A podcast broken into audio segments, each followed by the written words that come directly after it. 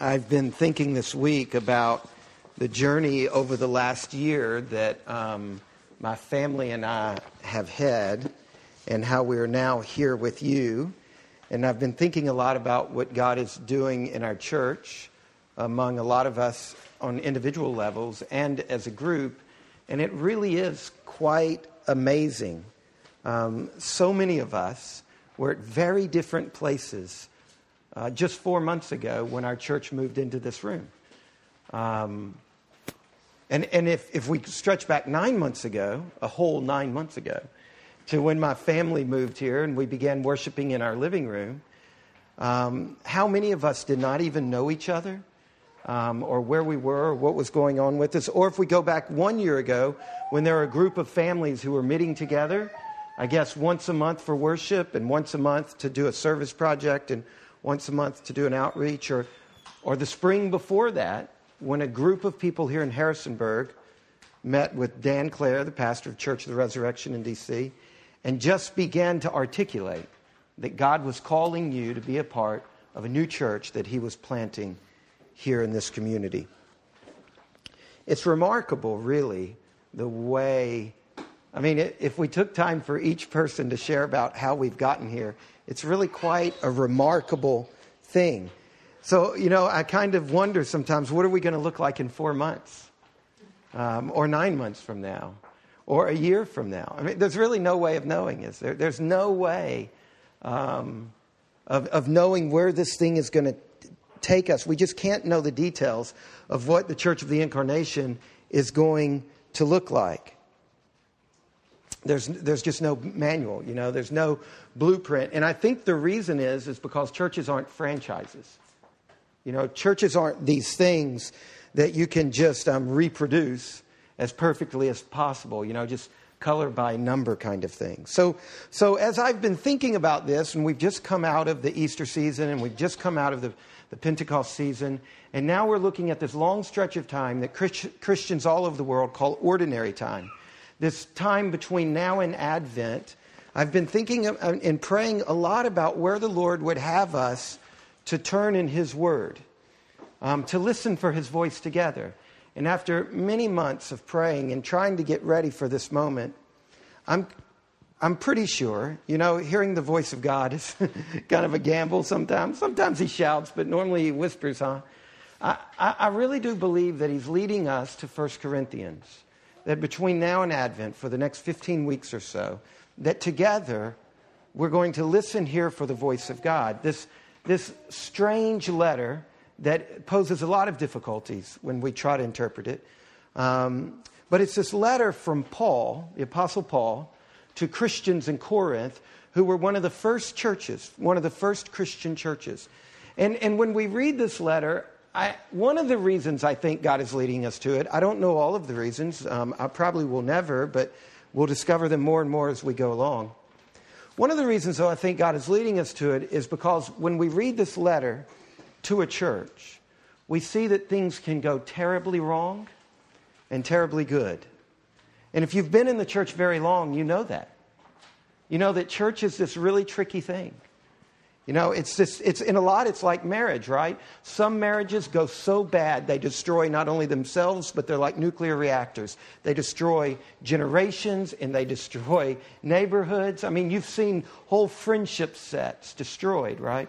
And churches, in many ways, are like nuclear reactors. I mean, when they're right, they're right, but when they're wrong, they can be so wrong and so destructive. And we get the whole length and breadth of that in 1 Corinthians. We get the glory and the, the travesty. It's all here. And so, for the next 15 weeks, at this critical moment in the life of our church, as we're just now finding our legs, we're just now figuring out how to walk. We're, we're really a church in formation. We're being formed. We're still discovering who God is making us. This is going to be a place where we listen for God's voice to speak to us, not just about general truths, but about specific things for us as a church. So, if you'll turn with me to 1 Corinthians chapter 1, we'll pick up in verse 2. I'll at the very end come back and say just a bit about verse 1. But 1 Corinthians chapter 1, starting in verse 2. This is a letter written by Paul to the church of God that is in Corinth. Now, right away, we need to see the obvious. A church is not a building. You don't write letters to buildings, right? He wrote this to the church of God in Corinth. He wasn't writing to some steeple, he wasn't writing to some bricks and mortars thing. A church is a group of people. And not only is a church not a building, you are not the church. I'm not the church. We are the church. All the, the, the, the words here, they're plural or they're singular collectives. This idea that any single one of us is a Christian, but together we're not just a group of Christians. It's not one plus one equals two. It's not one Christian plus one Christian plus one Christian equals. It's, it's an entirely different thing altogether. There's an in science, you might say there's an irreducible complexity. You can't get below a church. It is the fundamental unit of the kingdom of God. Now, there are plenty of letters, well, there are several other letters written in the New Testament to individuals Philemon, Titus, First, Second. These are letters written to people, but this letter was written to a church. There's this um, passage that I that we read out of the gospel where Simon, all of the sudden, Simon Peter realizes, understands, is inspired. He is, is led by God to see who Jesus is, right? You're the Christ, the Son of the living God. And Jesus says back to Simon, Blessed are you, Simon, right? On this rock I will build my church, and the gates of hell shall not prevail against it. Alone, you stand no chance against hell. But hell stands no chance against the church. On this rock I will build my church. The gates of hell won't prevail against the church. You are toast if you get outside of the church. I mean, that's part of what he's trying to say here. The gates, I mean, the, the, church can be a fortress in our lives at times. Many of us have experienced that, right? There have been times in our life where the fortress of the church has saved our fanny, right? And then other times, I've already said, the church can go terribly bad and it becomes this awful machine against us. But it's precisely because it's so powerful that it can be powerful for good or bad. We are the church. Now, another thing we see here is that Paul, in writing this letter, he, he, he's going after some issues that the Corinthians are struggling with. He develops these issues throughout the letter, but he highlights them in the way he tweaks and kind of just messes with the standard way of writing a letter. The standard way of writing a letter, the author, the recipient, a greeting. Well, Paul uses a standard Greek letter writing formula, but he tweaks it. And, and, and he packs into the opening a lot of the little um, issues that he's going to deal with later on, he kind of just mentions them. Now, first, I want you to notice he says, to the church of God that is in Corinth. This word for church. Now, the Bible, this part of the Bible that we're reading out of, it's the New Testament, and originally it was written in Greek. Um, and the word that's used here in the Greek for church is ecclesia. If you've been around Christian people very long, you, you've probably heard that word before. Ecclesia, it's a noun. It comes from a, a Greek verb, kaleo, which means to call, to assemble, to gather. Now, the first two thirds of the Bible we call the Old Testament, and originally it was written in Hebrew.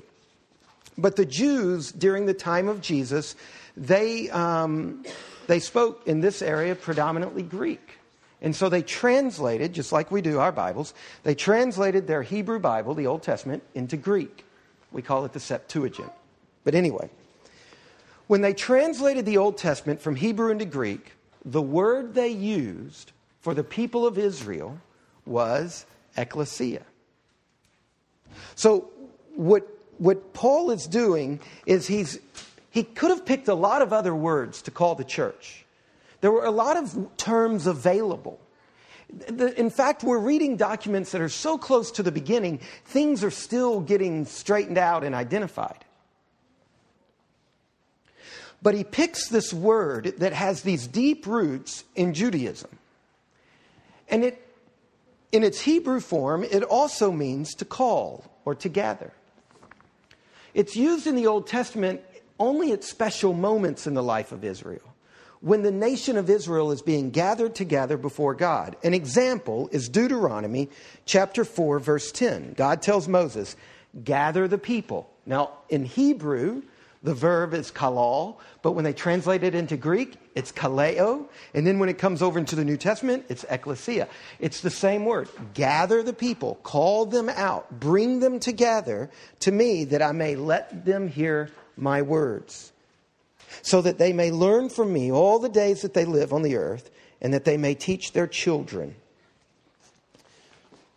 Now, why am I going through this language lesson? well, back in 1 Corinthians, like I said, it's this word ecclesia. This word ecclesia and its verb, kaleo, it's used four times in the Greek in 1 Corinthians chapter 1, verses 1, 2, and 3. Well, actually, verses 1 and 2. You can't see it in English because it gets translated into other words.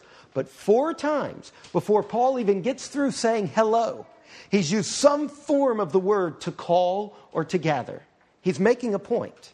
What he's saying to the Corinthians is this a church is not a voluntary organization. You were called to this. You were gathered to this. There was another initiative at play.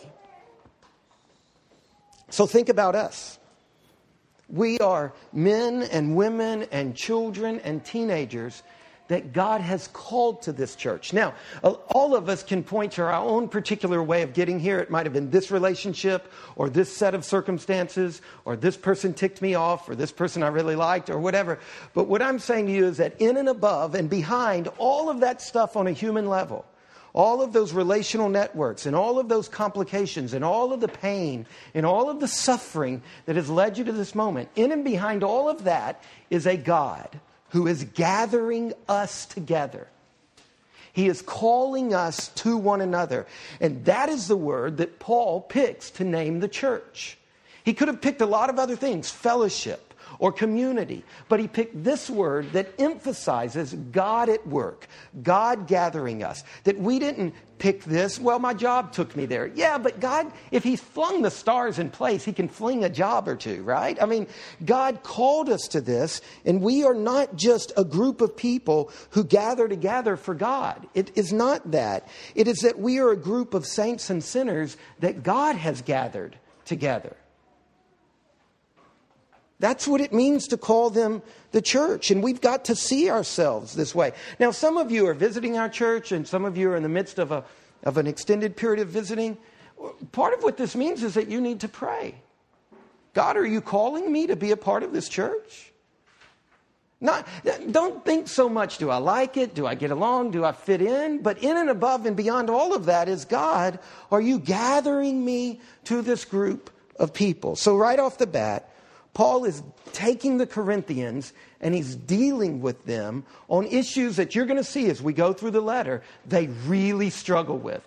I mean, you don't know this, but if you had read that letter, it's like when you're visiting with your family and somebody says something that insults you that nobody else in the room knows, but they just went for the jugular. Paul just went for the jugular. Okay. Now, a second issue where Paul is going for the jugular right off the bat is again wrapped up in this phrase to the church of God that is in Corinth. Now, to see this, you need to know that Paul wrote the letter, 1 Corinthians, in the spring of AD 55. Now, he wrote a, a number of other letters in the New Testament. The two letters he wrote immediately before this were 1st and 2nd Thessalonians. It, hold, hold your finger in 1 Corinthians and look for 1st and 2nd Thessalonians. It's to the right a few pages. If you get to the maps, turn left, come back you need to use your table of contents, that's fine.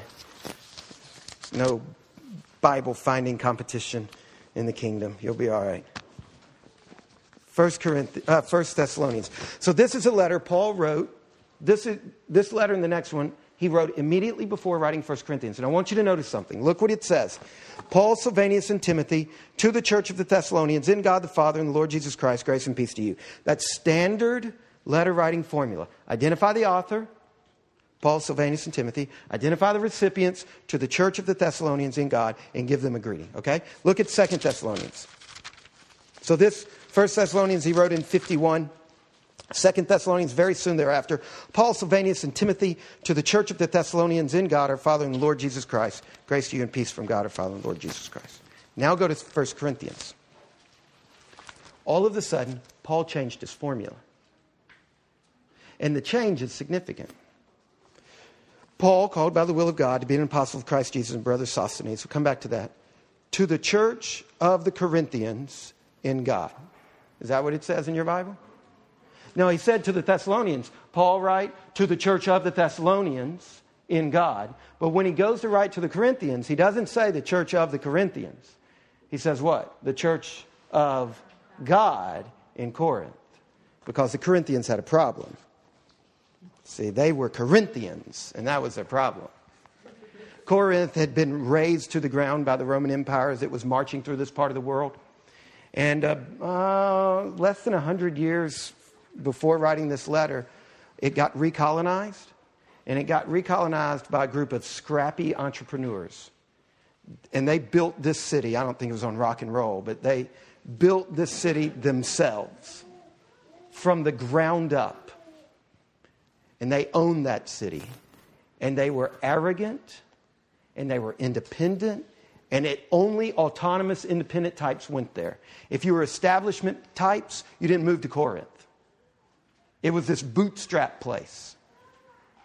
And that was what it meant to be a Corinthian, and that was what it meant to be a Corinthian in church. You just brought all that baggage in with you. And Paul is saying to them, You are not a church that belongs to Corinthians. You are a church that belongs to God.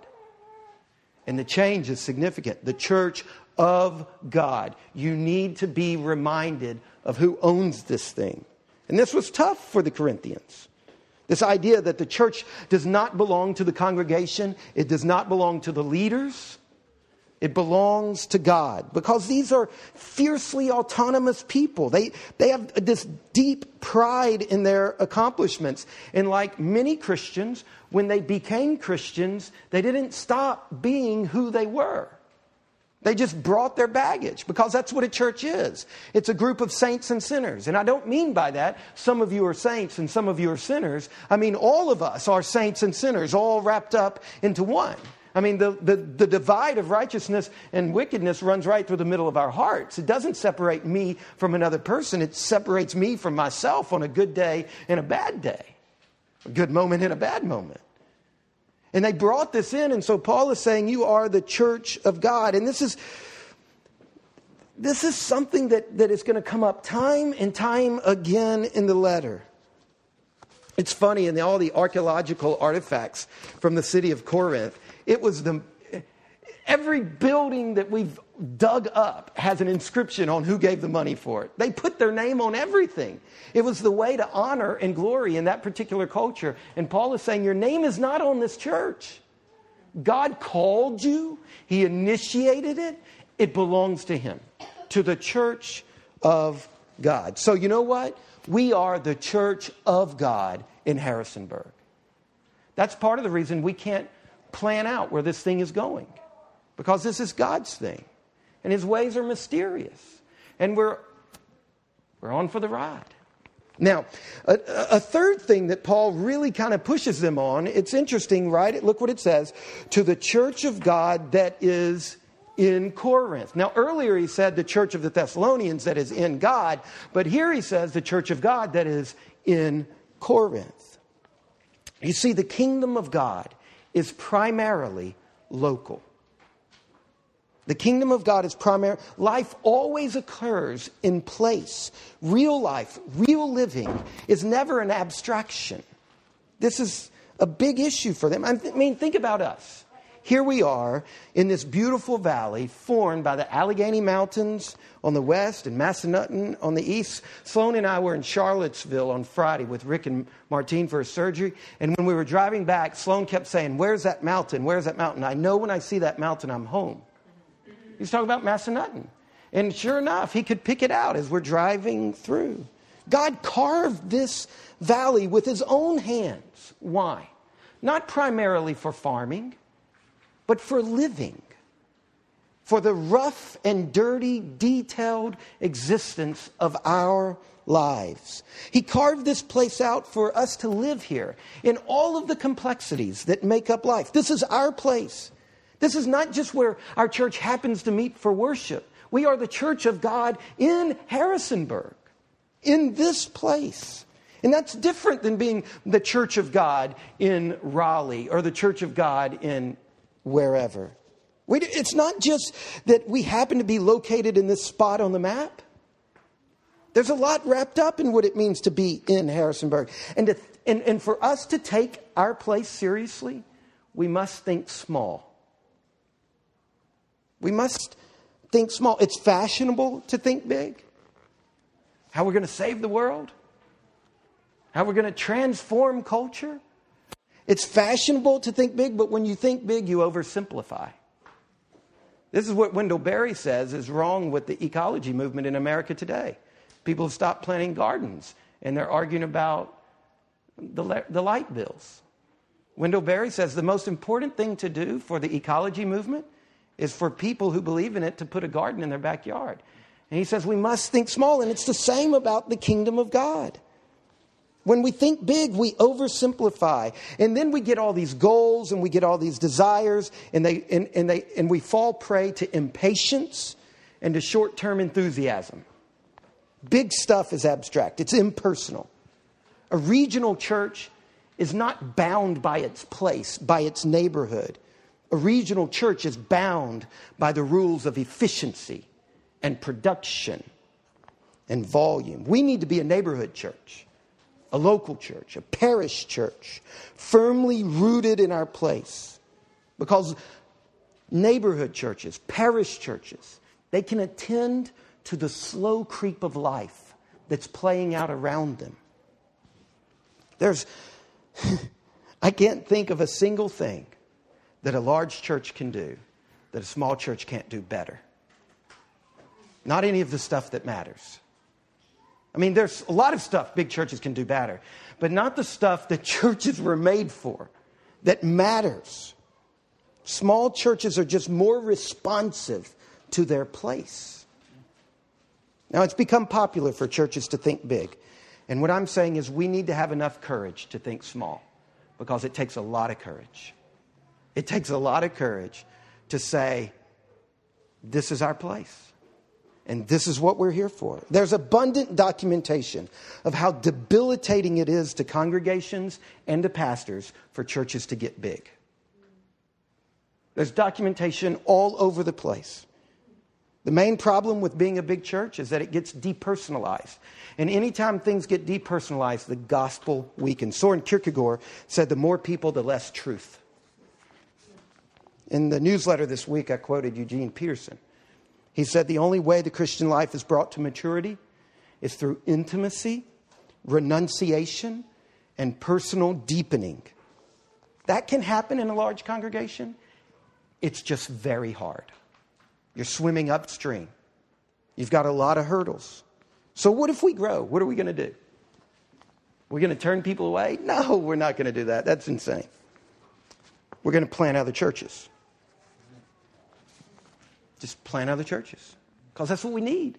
We need more neighborhood churches, more parish churches, more churches more deeply rooted in their place. What I'm saying is that planting local churches is far more important and far healthier than having dreams of grandeur.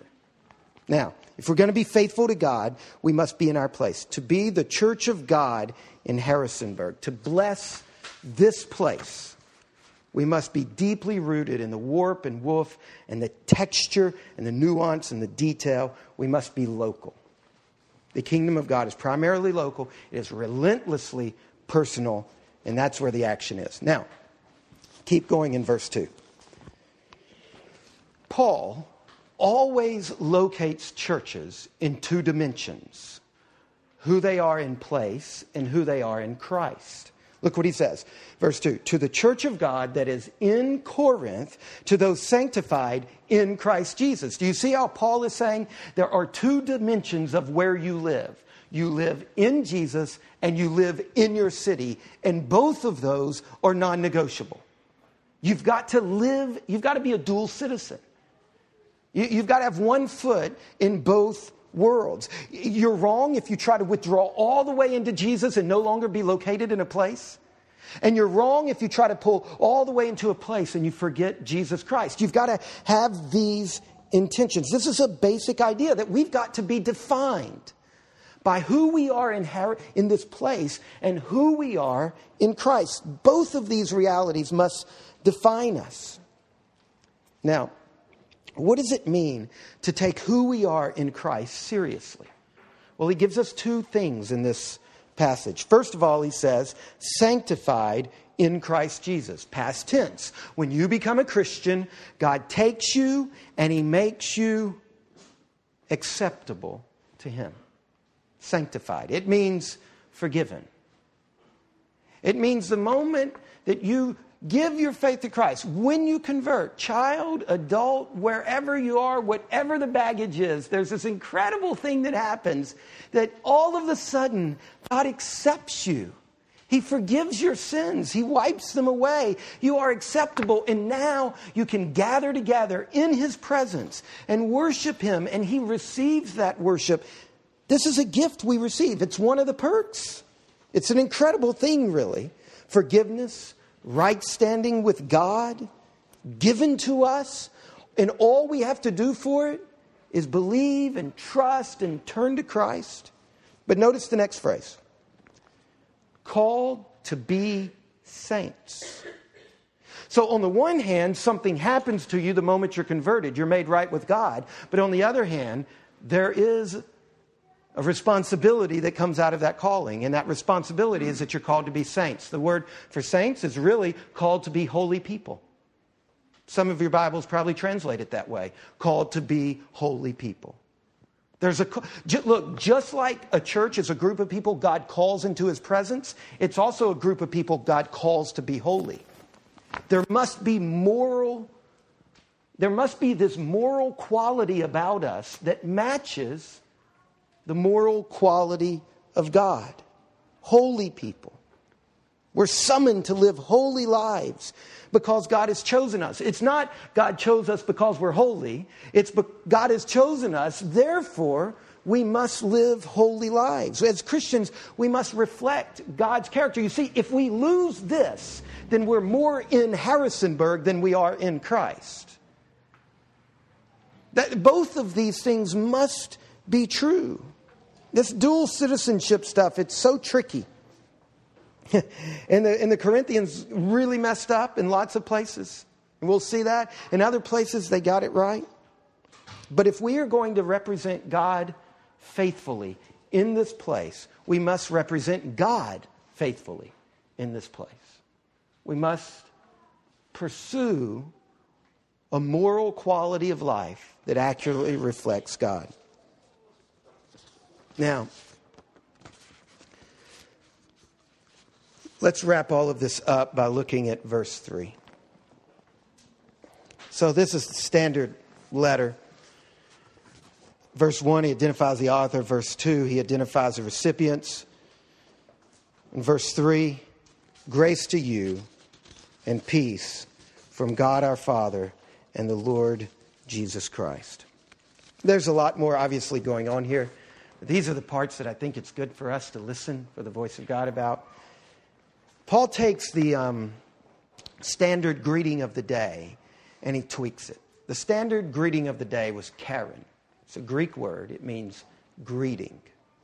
But he changes it to charis, which means grace. So he, he takes his culture, you see, he's kind of standing in Christ and in the culture. He's writing, he's using normal gr- Greek letter writing formulas, even, but every now and then he looks at part of it and says, you know what? The in Christ part of me demands I tweak that. And I'm not just saying hi to you, I'm saying grace to you. And then he adds something else, peace, which is his Greek version is the Greek word for the Hebrew word. Anybody know? Any ideas? Shalom. That's right. So, what he's doing here is he's taking, Christ brings us this, and he's, and he's taking this Old Testament and he's putting these things together and he's saying, Grace to you and peace to you from God our Father and the Lord Jesus Christ. Why? Why does Paul do that? Because it sums up the gospel. Because God is the source of grace. You don't deserve it, you can't earn it, He gives it to you. And then a result of that is shalom. Shalom is this idea of flourishing in our relationship with God, with each other, with creation. It's this incredible flourishing of life. That is the result of being in relationship with God, of His grace coming into our lives. So it's this incredible thing that, that Paul is saying to these Corinthians. He's saying, because you are a church, you, you get this. This is something that you're given. You're given grace. And you know what it's going to do? It produces shalom. It produces flourishing so that you can really flourish where you're planted, where you are, so that you can be rightly related to the ground and the city around you, and rightly related to each other, and rightly related to God. That's shalom. It's, it's this intricate web of a right relationship in the whole of our lives. So, as a church, God has gathered us together to be in His presence, to give us grace, and to produce shalom. That's good. I mean, do you recognize the way we end our service? The priestly blessing out of Numbers? I pronounce it at the end of every service. Do you recognize this is it right here? The Lord bless you and keep you. The Lord make his face to shine upon you and be gracious to you. The Lord lift up his countenance on you and give you shalom, peace. So, what Paul was doing was he was tying this church in Corinth, these Gentiles, they were not Jews, he was tying them back into this long cosmic drama. And he's saying, You are the new Israel. You have been caught up in what God is doing. Grace to you and peace to you, just like Aaron was told to do to the nation of Israel. Now, Paul is doing to them. And I get to do to you at the end of every service pronounce this. And it's very much like a judge saying, guilty, or when they christen a ship saying, I christen you, or a pastor saying, I pronounce you man and wife. It says in Numbers that when God's ministers pronounce this blessing, he puts God's name on them and he actually gives this to them. Now, how does that work? I don't know, but I don't have to know. I don't know a lot of things in this world. One more thing. Verse 1, we see that Paul is an apostle of Christ Jesus.